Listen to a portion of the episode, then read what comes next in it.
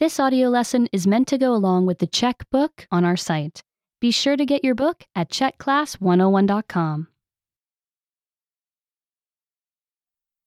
Co to dělá? What is it doing? Zvířata dělají mnoho různých věcí. Animals do many different things. Co dělá králík? What is the rabbit doing? Běží. It is running. Co dělá sova? What is the owl doing? Letí. It is flying. Co dělá žába? What is the toad doing? Skáče.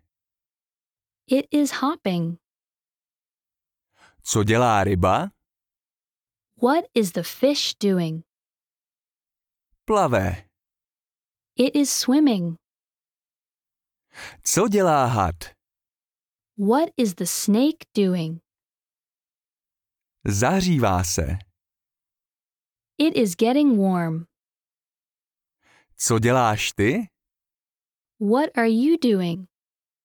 Remember, you can download the book for this oh lesson and unlock even more great lessons like this. Go to checkclass101.com.